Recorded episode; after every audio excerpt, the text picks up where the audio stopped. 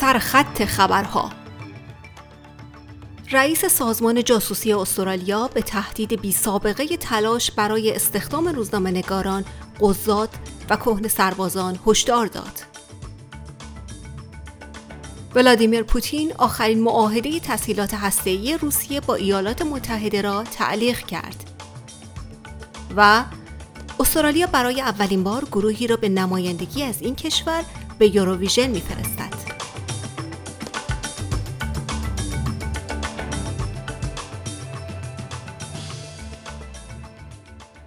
یک مقام ارشد اطلاعاتی استرالیا می‌گوید تعداد اندک اما نگران کننده از اعضای سابق دفاعی پول را به کشور خود ترجیح می‌دهند.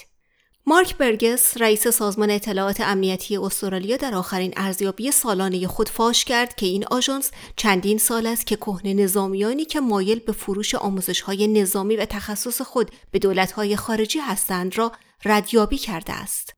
او هشدار می دهد که عوامل خارجی تلاش کردهاند روزنامه نگاران ارشد و احتمالا اعضایی از قوه قضاییه را به خدمت بگیرند. این موضوع اخیرا با گزارش رسانه ها مبنی بر مراجعه چین به خلبانان غربی برای آموزش ارتش این کشور مورد توجه عموم قرار گرفت. آقای برگس می‌گوید استرالیا هیچ گونه جاسوسی خارجی را تحمل نخواهد کرد. Based on what ASIO is seeing, more Australians are being targeted for espionage and foreign interference than at any time in Australia's history.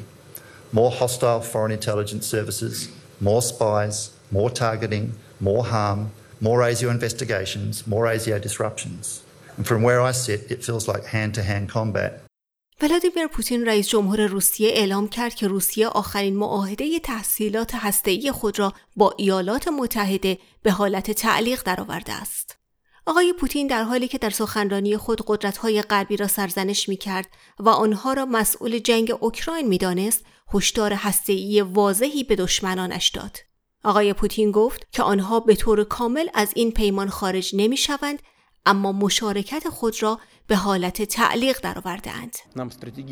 They want to inflict a strategic defeat on us and try to get to our nuclear facilities. In this regard, I am forced to announce today that Russia is suspending its participation in the Strategic Offensive Arms Treaty. I repeat, we are not withdrawing from the pact, no, we are suspending our participation.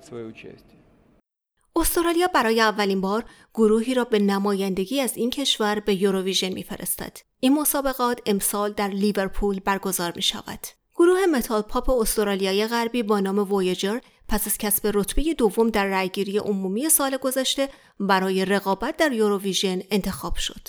امیلی گریکس رئیس هیئت نمایندگی برای یوروویژن استرالیا است و می‌گوید که این گروه حال و هوای دهه 80 و اشعار جذاب را در موسیقی خود به ارمغان خواهد آورد. Voyager have been entering song after song, year after year, and I just feel like this year is their year. This is their moment to shine.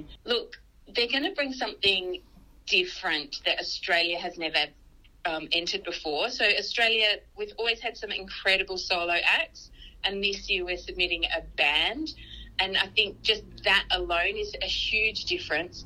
شنوندگان عزیز این پادکست خبری امروز 22 فوریه سال 2023 میلادی بود که من بهار قهرمانی تقدیم حضورتان کردم.